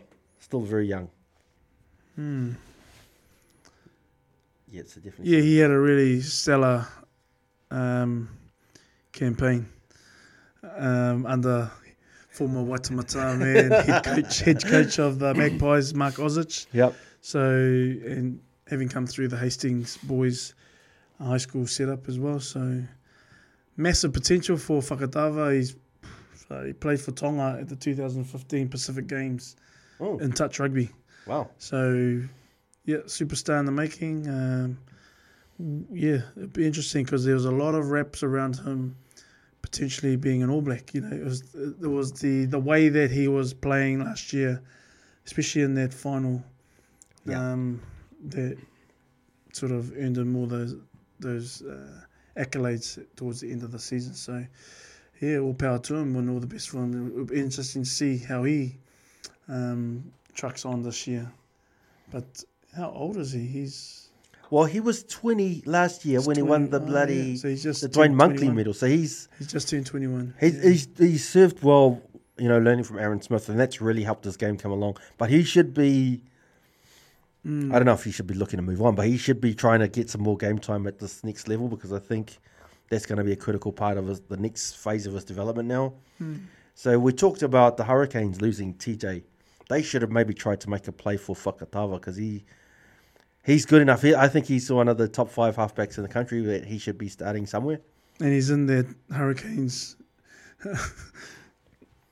area as well, Yeah, being yeah. in Hawke's Bay. Or is it? No, that's part of Waikato now, isn't it? Or is it still Canes? No, Taranaki. Taranaki is part of the Hawke's Bay, Taranaki, uh, Kings. Canes. Taranaki? uh, Yeah.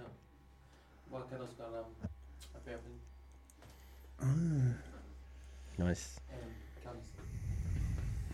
All right, so for me, the Highlanders, I think they're going to finish third.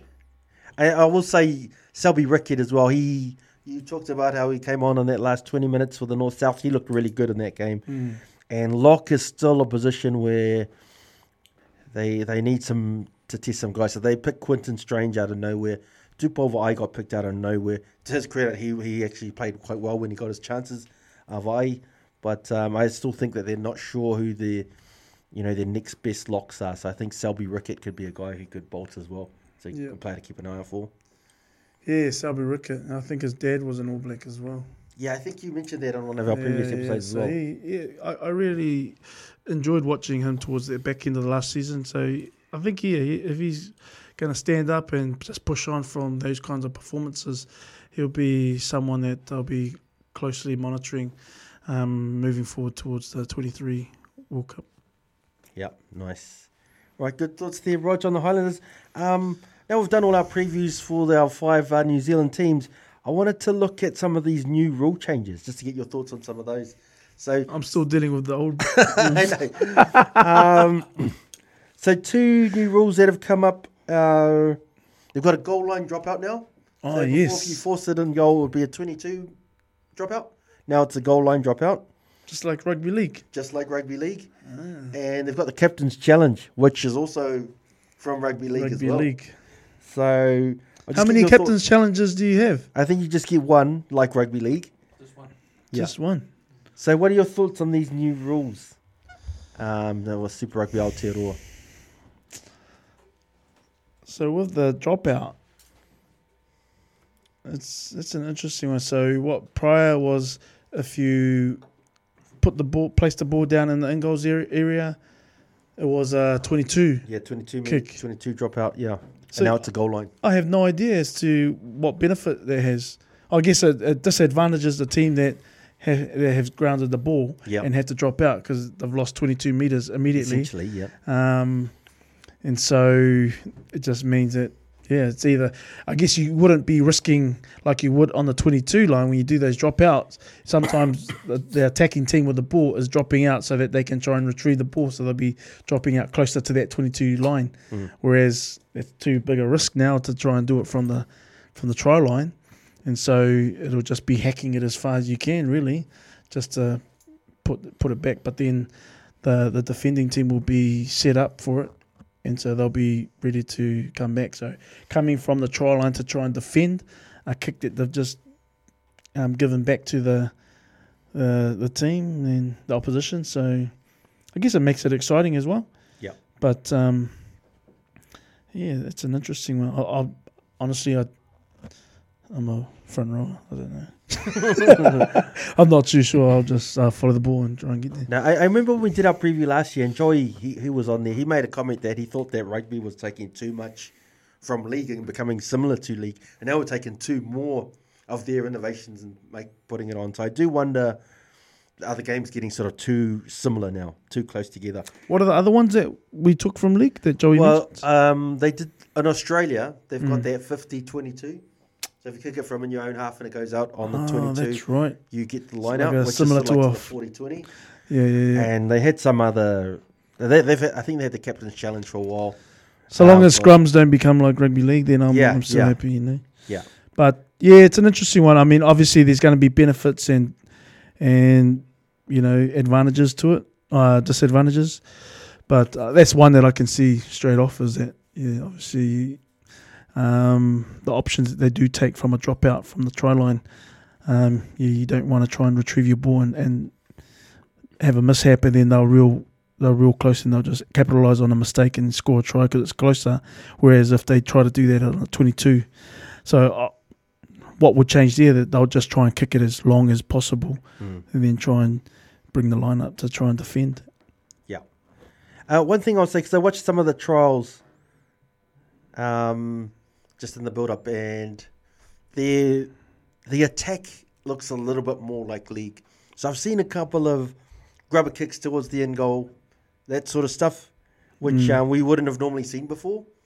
So yeah, I think that people are doing more attacking kicks. If that's good for the game or not, I'm not sure. Yeah, yeah, But yeah. um, yeah, just because they know that if they do, if they it's going to be a goal line dropout, yeah. and they They wouldn't. they wouldn't do They wouldn't do those risk. There's, that- that's too much of a risk on Yeah. the try line, So I think we're seeing more different types of especially when they're passing it. You know, to see who's going to kick it or do a little tap over that 22 meter line.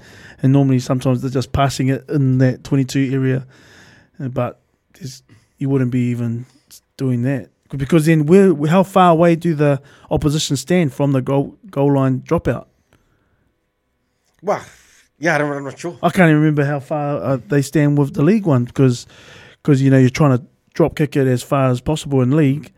Um, I can't recall really off the top of my head them having someone there trying to jump up in the air with arms outstretched just like they do on the 22 dropout. Yeah.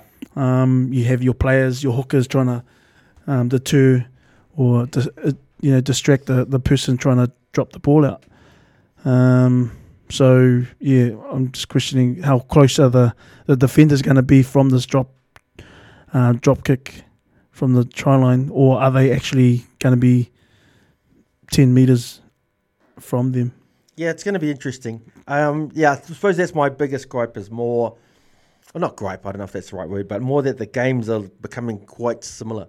Yeah, yeah, So I, I did like that the, the what they were essentially, even though the skill sets can be quite similar, they are still th- essentially very different games and having uh, adopting a lot of their style. and I do think that rugby takes a lot more from league than the other way around, which we talked about um, last year as well. So um, some of these innovations are sort of more just copying their style, but I think it does add a, another dynamic to the attack at least. So it'll be interesting to see how, how it unfolds throughout the season. Anyway.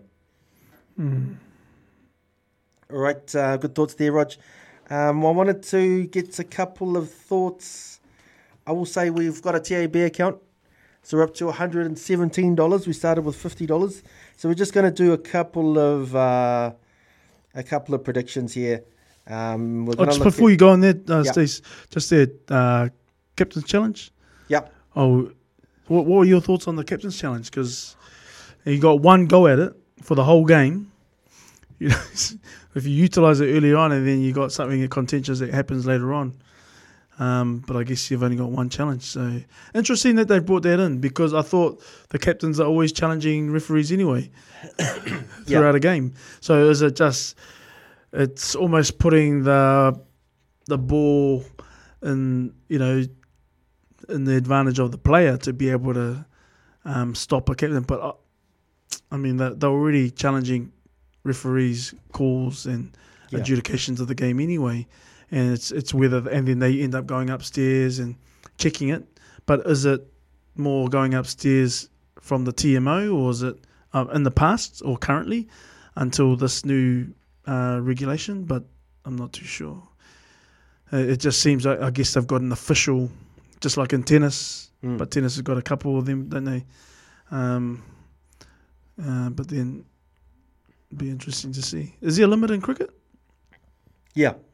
There was a Yes, limit. in cricket. similar. I think got, you get one. You get one go as well. Mm. But this is, I think, well, what I do like is it takes a bit of pressure off the referees at least. If the referee gets it wrong, then you can say, hey, look, you should have challenged it if you thought that was the wrong call, as opposed to just, you know, there's a lot of referee blaming and stuff that goes along. But then that takes a bit of pressure off them and they can say, look, if you disagreed with that decision, you should have challenged it. As Yeah, so there, that example there, ref. We think there was a knock on at the last ruck before this try. Can you check, please? Isn't that what happens anyway? Isn't that what happens already? Well, yeah, I think that's it's un, unof- it was unofficial though. So that this is now an official rule. So But then does that does that take away from them asking and asking the referee later on, like say, hey, come on, ref.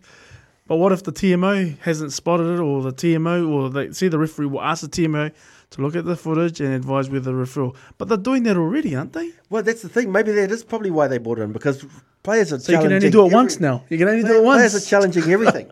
Every single try, oh, can you look at that? Can you look at that? Can you look at that? Well, now they can say no. You can only do that once. So maybe they're trying to help speed up the game and. So, oh look, oh hold on, hold on. But then further down, if they are incorrect, if the captain's referral is correct, then they get to keep. Oh, so they can use it so long as it's correct. As Right. soon as it's wrong, then they've lost the right to. Right. Wow. Getting Okay. quite technical way these It rules is, it now. is, because- it's, it's make, it's another interesting dynamics. I'll say that. If they're incorrect, the refer- referrals. Wow. So you just got to always hope that they're always correct. So you always got that up your up your sleeve because Yeah, well, I'm sure that you know players will say, "Hey, look, check this," even though they didn't really think they saw anything, just in case. Well, now you've got to be really sure. otherwise you leave the ref- specific about what they are referring. Yeah, because you can challenge anything that's happened in the previous five minutes. So you could say oh, there was a knock on four minutes ago, but you've got to be specific. You can't just say, "Was there a knock on?" So they had a captain's challenge today. Um, the Chiefs challenged something, but he wasn't specific enough. He said, "I think I saw a knock on there." They had a look, and he said, "Oh no, maybe it was somewhere else back." And then they said, "No, no, you, you But look at specific. Scroll up. So a captain cannot use his referral to stop play following a quick tap penalty or quick throw. So someone might quick tap and it's, it's all legit. They go, no, no, no, I've got a, I've got a referral. Ref, ref, ref, pull it back because uh, I've got to question something that just happened. You know, so I guess you can't do that. Uh, scrum and line out are not part of the referral process. Well, I believe it should be because there's a lot of niggly uh, instances that happens in that front row, or even in the in the in the scrum itself. So why is that? Why is that not afforded the same right? Whereas any general players, that's that's that's bull's wool. Yeah. Well, I'm, I'm interested to see how it unfolds. At least you know these new rules. Um, they do add some you know, some intrigue at least. So it'll be good to see if someone gets it horribly wrong and they waste their review. Then a, an absolute shocking cork happens afterwards, and you can't review it. Well, if a lineout's not going to be part of the scrutiny, then uh, yeah, the referee might deem it not the carry on the ball straight and go, hold on, ref, can we recheck that? That was not a straight throw. What are you looking at? You know, so well, how come it's not afforded the same? Well, because that's grey as well. It wasn't But that's the it? whole point of uh, a referral. A captain's uh, right to make a referral within 10 seconds of, of a try being scored. Yeah, but uh, uh, like a knock on is black and white. Uh, a line out straightness is sort of. a line out that is not there's a- straight, that or is straight, a line out that's not straight, a crooked line out, that is not great That if you re-look at it, the referee might be standing on the wrong angle, and he's deemed as. So why can't they replay that? No, this has got to I go. put that in grey area this, because this open up a can of worms. ones- this. crooked ones. And then, they, and then you, you penalise the wrong prop. And then, like the captain will say, No, hold on, it wasn't my prop's fault. It was the opposition prop. Can we go upstairs, please, referee? But it's not being afforded the same right. And I think also because it's. A, Don't it's just fob me off like this, Stacey. You just moved on to the next point. So you're not hearing my. Uh, No, I, I hear what you're saying. I, I, I think that they should start off. you're not hearing my fatu. No, it's going to be interesting. I'll say that it's going to add a, a good dynamic. Um, So we'll see how it goes. I know, like some of the innovations, sometimes they just fall by the wayside. So th- this could be a one year and done if it doesn't. if some of the things you brought up. Have, have go- Australia done this, or is it just New Australia Zealand? have done this last year, I believe, and they. Oh, they're did it in their NPC, didn't they? Yeah, I think they're going to carry on with that as well. So, Okay. yep, nice thoughts there. So, yep, just for the the listeners, keep an eye out for those new rules as well. So, and let us know your thoughts if you can. Um, yeah, that'd be good. But um, yeah, Roger, we'll, we'll move on to our next section. Um, we're going to do some predictions. So I mentioned earlier we've got $117 in our TAB account.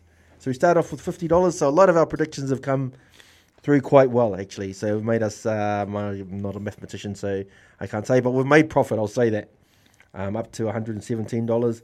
So I'll get you to predict, mate, who you think's going to win Super Rugby Aotearoa. The Chiefs. The Chiefs. So basically, we're going to flush ten dollars down the toilet. We're going to put a ten dollar bet on uh, the, The Chiefs Have are you got a- gonna they're give, gonna me a be reason. Give me a reason why the Chiefs are going because to take they it out. they got they got a lot to prove um, as to what they didn't achieve last year. So having had a torrid run of eight defeats last year, I think they're gonna um, right the wrong and take out this title of Super Aotearoa, and we will look after it a lot better than anyone else has done in the f- past. Crusaders, carry on. Yeah. Uh, my prediction is I'm going to pick the Blues. I think they came second. What's new? Close. I knew Uh, they that came was coming. Equal. They came actually equal on points, I believe, with the Crusaders. Whoa, but you didn't win. You had uh, lost wo- it on four against. with all the um, talk with you had uh, Beauden Barrett. Yeah, you got all excited about Daniel Carter coming in, um, most expensive water boy. So you know, there's all the talk about the, the past three championships that the Blues had um, won 96, 97, and 2003 were with world class first fives. Did you not have a world class first five last year? And he did, and he pulled us up to first equal. But you didn't win. But every championship that the Blues have won were with world class first five. Since 2003, you haven't had a world class first five. Uh, you've had all of the, you know, players. Tasesa Lavea come through. You've had Steve Brett come through. Stephen Brett. Um, but then you got all excited about. And that's that's not saying anything bad about those players I've just mentioned, but you had a world class player, and this is coming from the fans, the Blues fans, and the Yep. and the people who have talked and they've spoken, and they deemed that Beauden Barrett, just as well as his records speak for himself, you know, world world player of the year. He was a world class player, so I agree he's a world class player. But the championship never came. Super Aotearoa never came. They didn't have the doorstopper. What happened? Well, yeah, I think first equal is still a, a good result when you consider the stats. First equal. Hold on, hold on, hold on, hold on, hold on. Did the they share? Did they share the title? Did they share the title? Uh, Well, well, uh, uh, am I missing points. something here? When we look back at who won Super Aotearoa, is it going to be Blues and Crusaders? Is Well, that is that in the my in my estimation? in your estimation, is it on Stacey's? Hold on, hold on. The media got it all wrong. New Zealand Rugby Union got it all wrong. Why is there not the Blues? They- they got it slash wrong. Crusaders. at the- at- why? They got it wrong because they didn't have a final, and it's hard to. so how, have a how- what was the format? How did the Blues knew the format? The Blues knew how they were going to we lost a the winner. game through COVID. No, no, no. How were they going to determine a winner of the championship?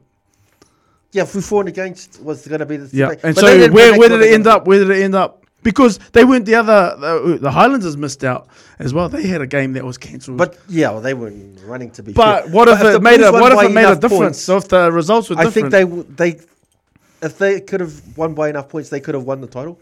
But that's sort of why a final was important, and they've got it right this year. So there is a final this year. But the reason that I'm picking the Blues to win is not because I think the Blues are are great, or even though I do think that. I think the Crusaders have got too many injuries that's going to pull them down slightly, and I think the Blues have enough firepower to maximise mm.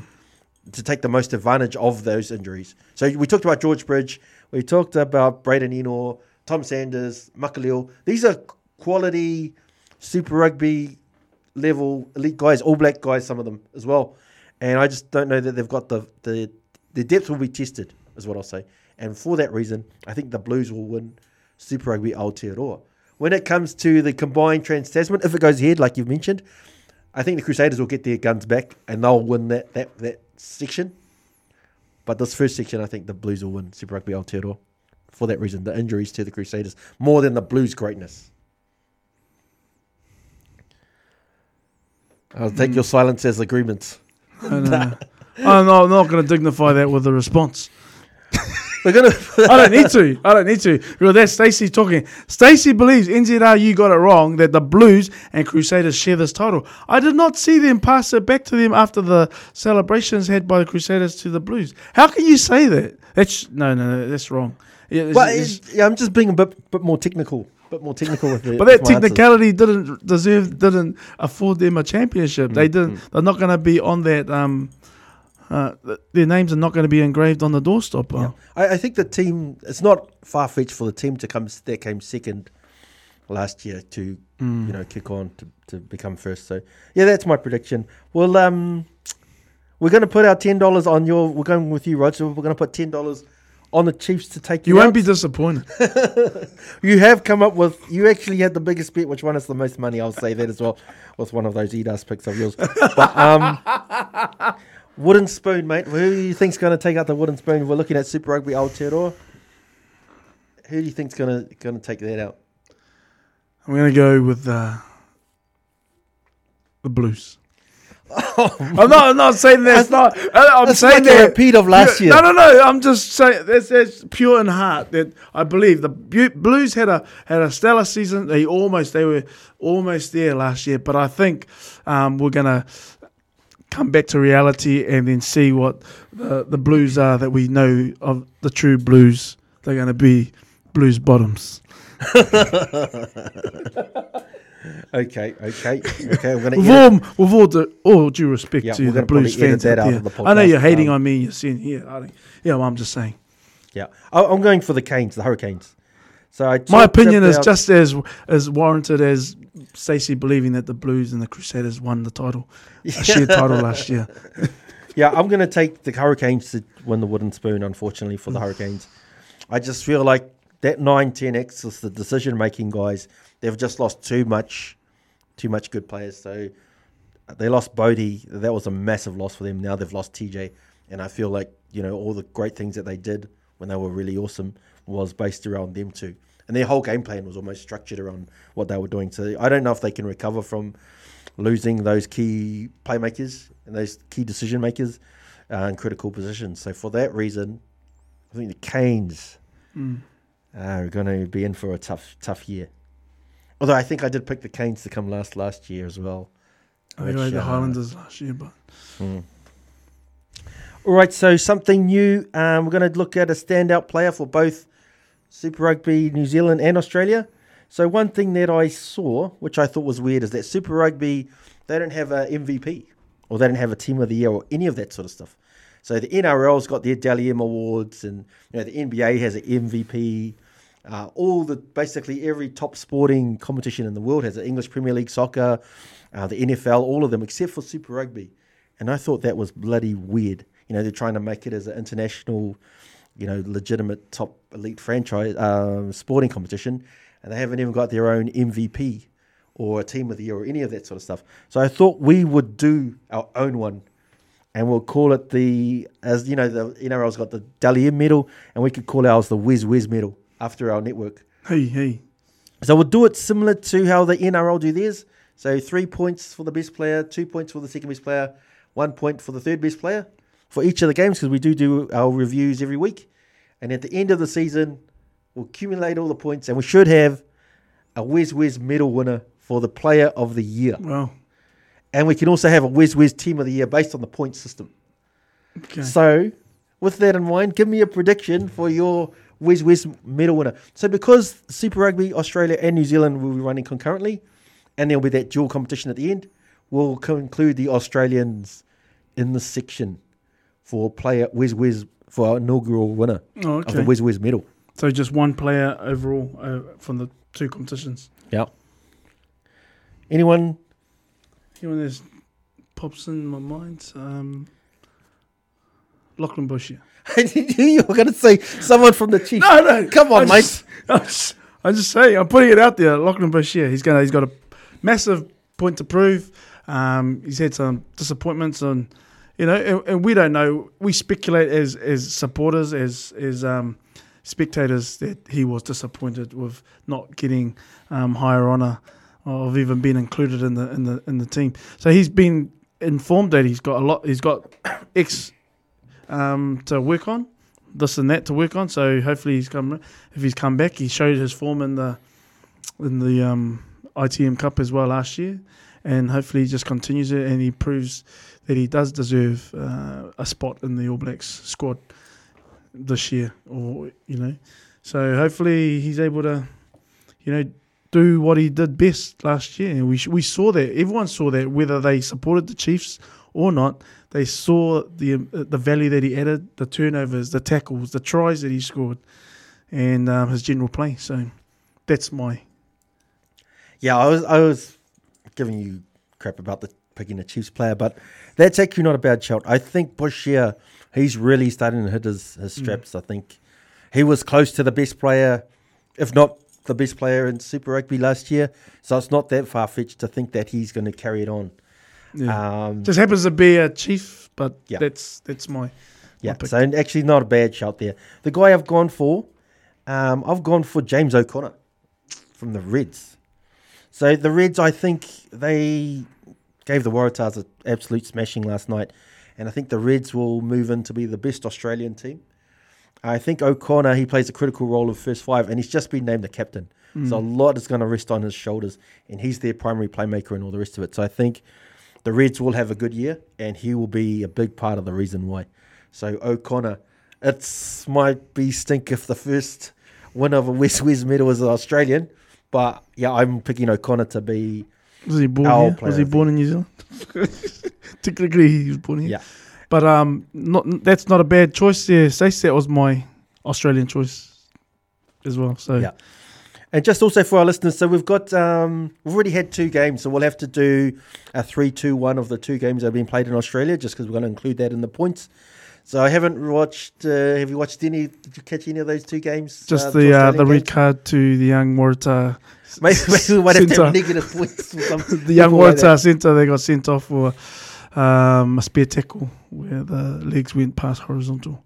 Unfortunate, but yeah, young young player there. But I'm not too sure what the the outcome was of the game, what the end result was. But mm, but they kicked off last night. Nice, nice. Yeah, so keep an eye. We'll be putting some stuff stuff on our uh, social media as well for that Whiz Whiz medal, so you can keep track of who's got X amount of points uh, to follow through. But our last thing that we're going to predict, Rog, uh, this was a section we had last year, which worked really well, um, which was a, a rookie to watch or an All Black bolter or maybe an Australian bolter. So I remember last year we identified Caleb Clarke, uh, Hoskins, Tutu got identified as potential All Black bolters and they got in.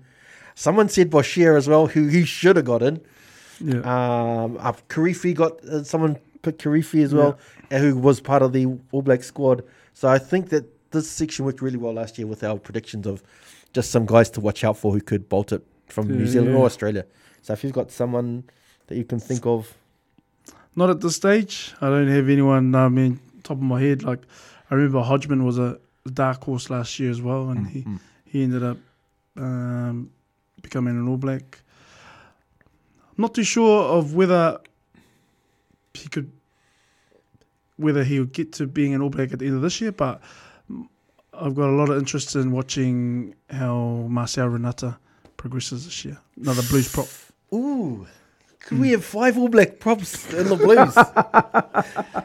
But yeah, he's obviously played for the New Zealand Māori and uh, and Auckland as well um, for the past few years. So yeah, just interested in his progression and his development um, to where he is now. He's uh, you know the, I think been part of the, the New Zealand Māori All Blacks for the last two, th- what, three, maybe more seasons. So he's a bit of a mainstay there. And, and Auckland and and the Blues have obviously invested heavily in him and and really.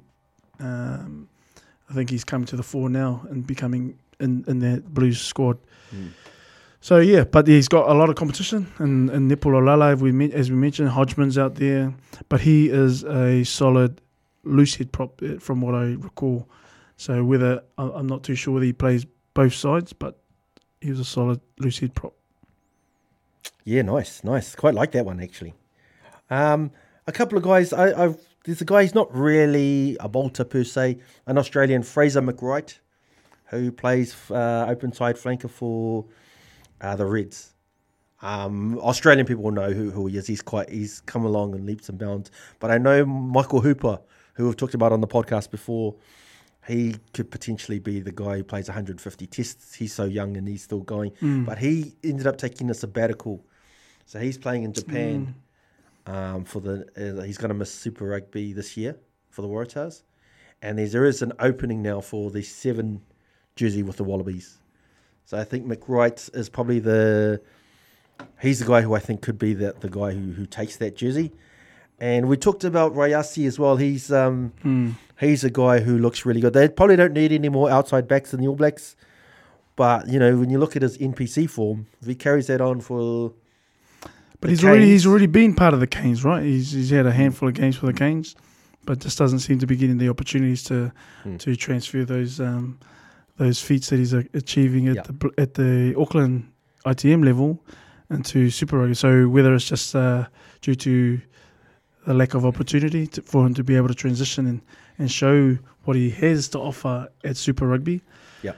Um, so yeah, I mean, excited that when he was playing for Auckland, so he's only played for the Canes six times, yeah. so and he's been he's I'll- been I'll there since in- 2019. not not a rookie per se, but just a guy who hasn't got a lot of opportunities. Mm. Who, if he gets his opportunities, which he will, Yeah. he could.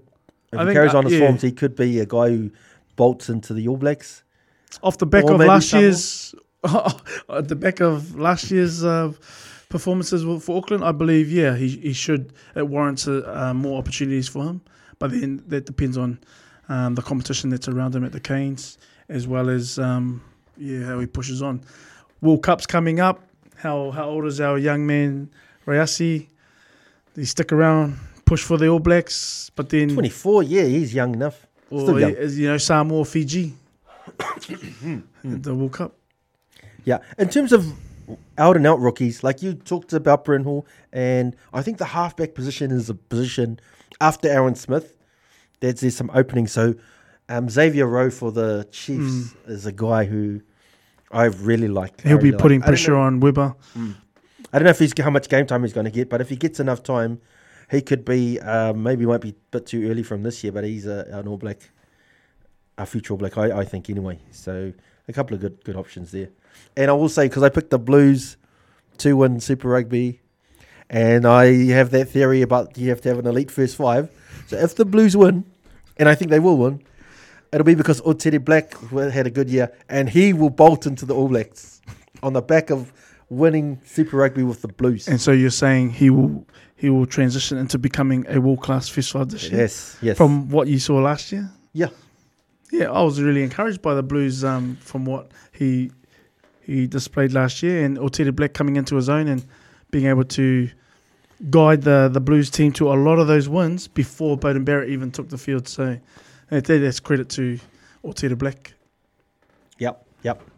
Right, nice thoughts there, boys. I'm really excited about the Wiz Wiz medal as well. So I think that's a new initiative, and I can't believe that Super Rugby doesn't have their own awards ceremony where they acknowledge their best players. Write a letter, write a letter. Or I will, send, like, send the fax to like- Mark Robinson, mate. You watch NBA, NFL, NRL, E- English football. Every single elite league has it except for Super Rugby, and I think that's that's um, yeah, I think that's a travesty. So it doesn't matter. We're going to pick up that mantle and we're going to take over it. So um, watch out for the Whiz Whiz medal. And also, mate, um, we're just about to close up, Roger, but I'll get your thoughts. I'll just chuck this in there at the last minute.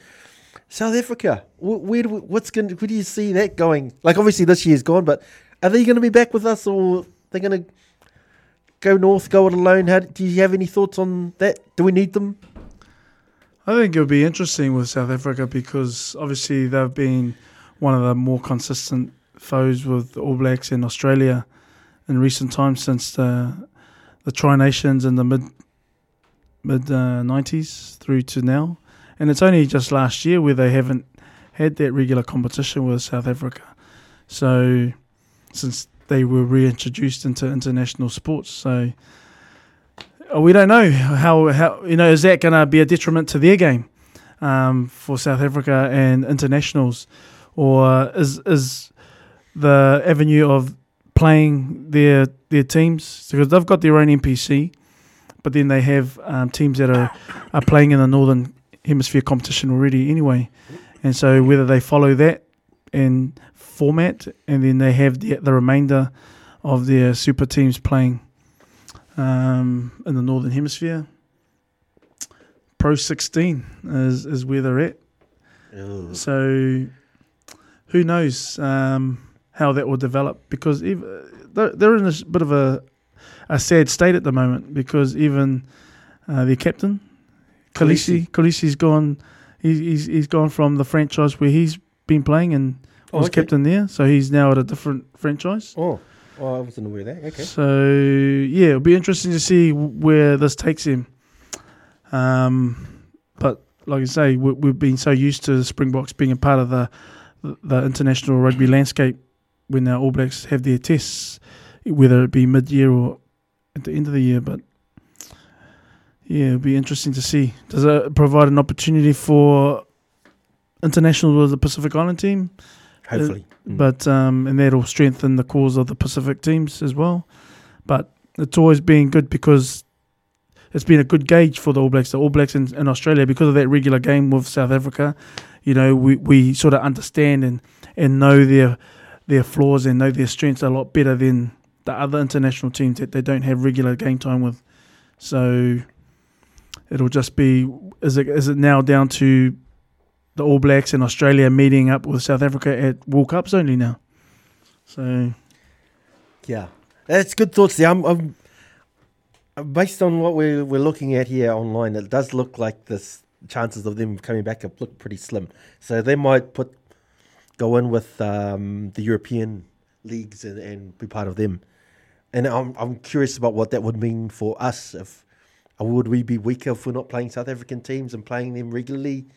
Um, you know, it's sort of that iron sharpens iron sort of mentality. Where If you're playing the best teams week in week out, that just makes you better just because you have to be. So, um, I think that But then how, how does that how does that theory then transfer across to Italy? Italy they've been Oh, playing point. 21 years in the in the Six Nations. yeah, fair point. They've had 107 games. They've only won 12. How did you pull that? yeah, we got to fact check that stuff because you just that. made that up on the spot. 107 games Come on. from this weekend. They've won 12. And how do they keep playing in that top tier competition?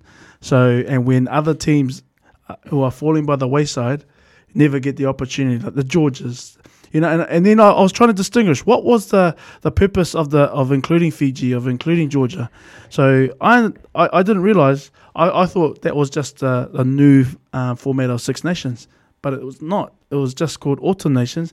But the Six Nations has resumed this year on this Right, side of right. of New Year's, and that's still Six Nations. So Fiji and Georgia were never part of the Six Nations, but they were part of the Autumn Nations.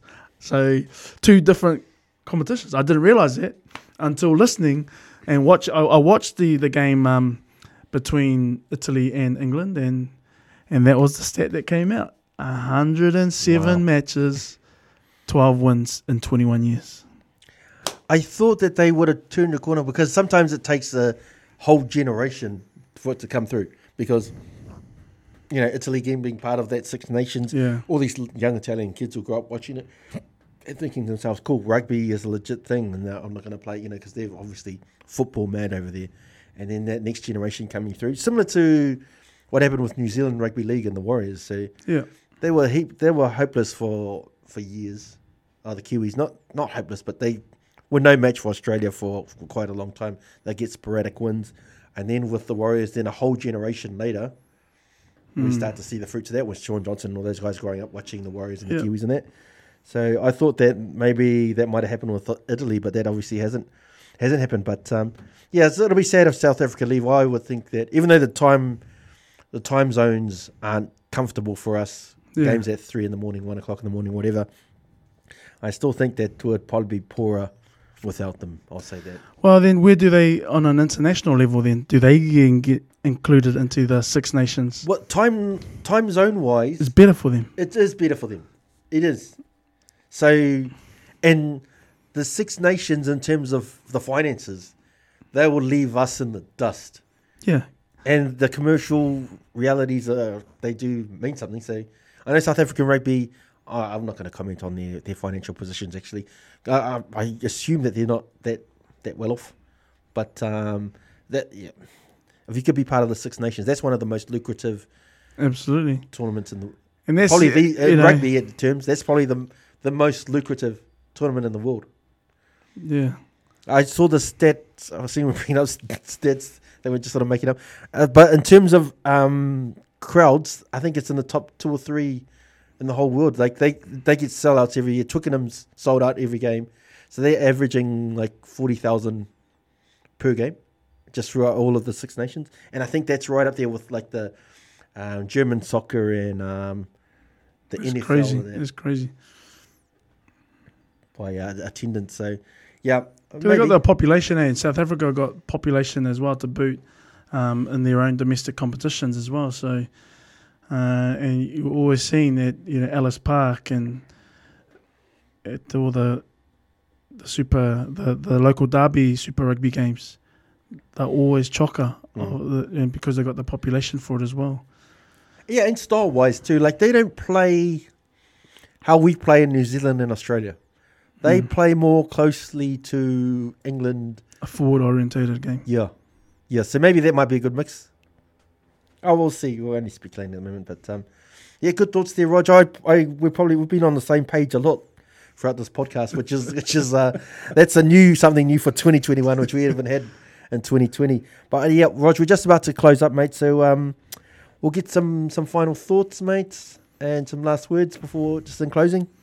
Another Samoan uh, played his uh, debut for Italy on the wing Oh, okay. against France the week before, and then he scored a try, his first international try against uh, England. Who who was that? Um, his surname escapes me. Montana. Is he from here or? I'm not too sure. If you look at see who scored that try for Italy against, oh no, it was the week after that. Italy England, Italy England. Yeah. So he scored the first points of that match. Was try. But he looked good. He reminded me of Digby Ioane. Oh, okay. Oh, that's good. We'll keep an eye out for that, that Italian guy. So, what else? Any other? But they just seem awkward. Eh? Italy always a bit of an awkward team. Like sometimes just their forwards just don't seem to have that mongrel. Sometimes. You got a Um, feel for um, Parisse and these types of. Yeah, well, you, Guns, you, you look at his record, like he's a centurion for them, and then how many of those games would be losses? Hey, you know how here it is here, boom. But he he was a, he was a elite, elite eight. So you know if he was a different nationality, Monty, but they Monty Ioane here, but they uh, his name came up as Montana, but they they call him Monty, but I think his his full name was Montana. I said, oh, maybe named after Joe Montana. well, that's a good Italian name. So he probably fits in there now. Yeah, yeah, yeah. Oh, he's from Australia, Queensland Reds. Moved to France 2013. Stade Francais. I even played for Bablini Okay, so he's come through on the residency. and Marco. Yeah. yeah, yeah, yeah, after three years. Oh, no wonder plays like Digby. This is his uncle. Oh, I just thought, yeah, it looked like Digby. Reminded me of Digby. I didn't realize, oh, they're actually related. Oh, there you go. There you go. Nice. Cool. Otherwise, looking forward to the season um, ahead, as well as the Rocky Soliola Cup. Yep. Not too sure what uh, scraps Tana's given me, but we'll see. We'll see. Yep, nice, nice there, Rog. Uh, we'll keep an eye out on this guy, Montana. It's always good to see, you know, people of Pacific Island descent doing well uh, in other parts of the world as well. So, um, definitely a guy to watch out for. Yeah, I'm with you, Rog. It's great to see rugby starting, starting up again. Um, it's going to be an interesting season. One thing that positive, which we've talked about this before, that's come out of COVID is that. Um, you know, you get these Super Rugby Aotearoa because the derbies, the home derbies, Yeah, yeah. even with, when it was combined, those were the best games. So now you get a derby every week. It's really good. Um, one thing I will say is like, you know, with Super Rugby Aotearoa, there's only five teams, so you're only getting two games a week Yeah. and two Australian games. And to me, that's just not enough. So hopefully, um, you know, fingers crossed we can get that Pacific Island team up and running sooner rather than later, just so we can get more games. Um, and it's obviously good for uh, people of Pacific Island descent um, like us. And Yeah, I guess that'll be a subject for later on, closer to the 22-2 season. yep, yep, for sure. uh, With Moana Pacifica, because uh, um, the- yeah, that'll change. It'll be interesting to see who includes who's going to be playing in that franchise. And Chotes, Nico Jones, all those guys that should have got picked up but that didn't. all those guys at the Blues are gonna. Oh, you want to want a training squad uh, contract so we can keep you in our system. Yeah. But yeah, you'll be see, yeah, you'll be a lot of players that are coming from abroad, you know, and playing. Um, and, and might be included in that Moana Pacifica team, with, regardless of whether the Pacific Island or eligible for any Pacific Island team or not. But Yeah. that'll be another subject closer to that season. Yeah, and we've brought a lot of that, um, you know, the Moana Pacifica right throughout the podcast through last year. So we're definitely going to keep keep a close eye on that. Um, yeah, just thanks to the listeners and um, the watchers for you know following our podcast. Rog, always a knowledgeable guest as usual. Flukes. You know, sometimes the heart, sometimes the heart is, comes through a bit too strong in some of these Oh, whoa, predictions. whoa, whoa! hey, mate, I was just, uh, just like mathematical. No, no, but yeah, it's always a pleasure to have you on, Rog, and um, you know, thanks for being part of the pod. Um, yeah, I've mentioned this before, but follow our social media, um, Facebook we're on Facebook and on Twitter, so you can check us out there, and, and YouTube. YouTube, we've got a YouTube page and our website, so we're going to do a lot of good things. I mentioned before we're going to do the Manu Samoa breakdown of what, how great it was in '91. And what went wrong after that? That's for the 30 year anniversary. And we've got a couple of other big things coming up, which I won't divulge too much about because I have to think about it a bit more. But um, yeah. to all our listeners and to everyone, thanks for tuning, tuning in for another episode. We'll be back weekly as well, like we were last year. So just keep following and keep listening. Um, right, cheers. Thanks, Rog. Kia ora. Thanks, Gibbs.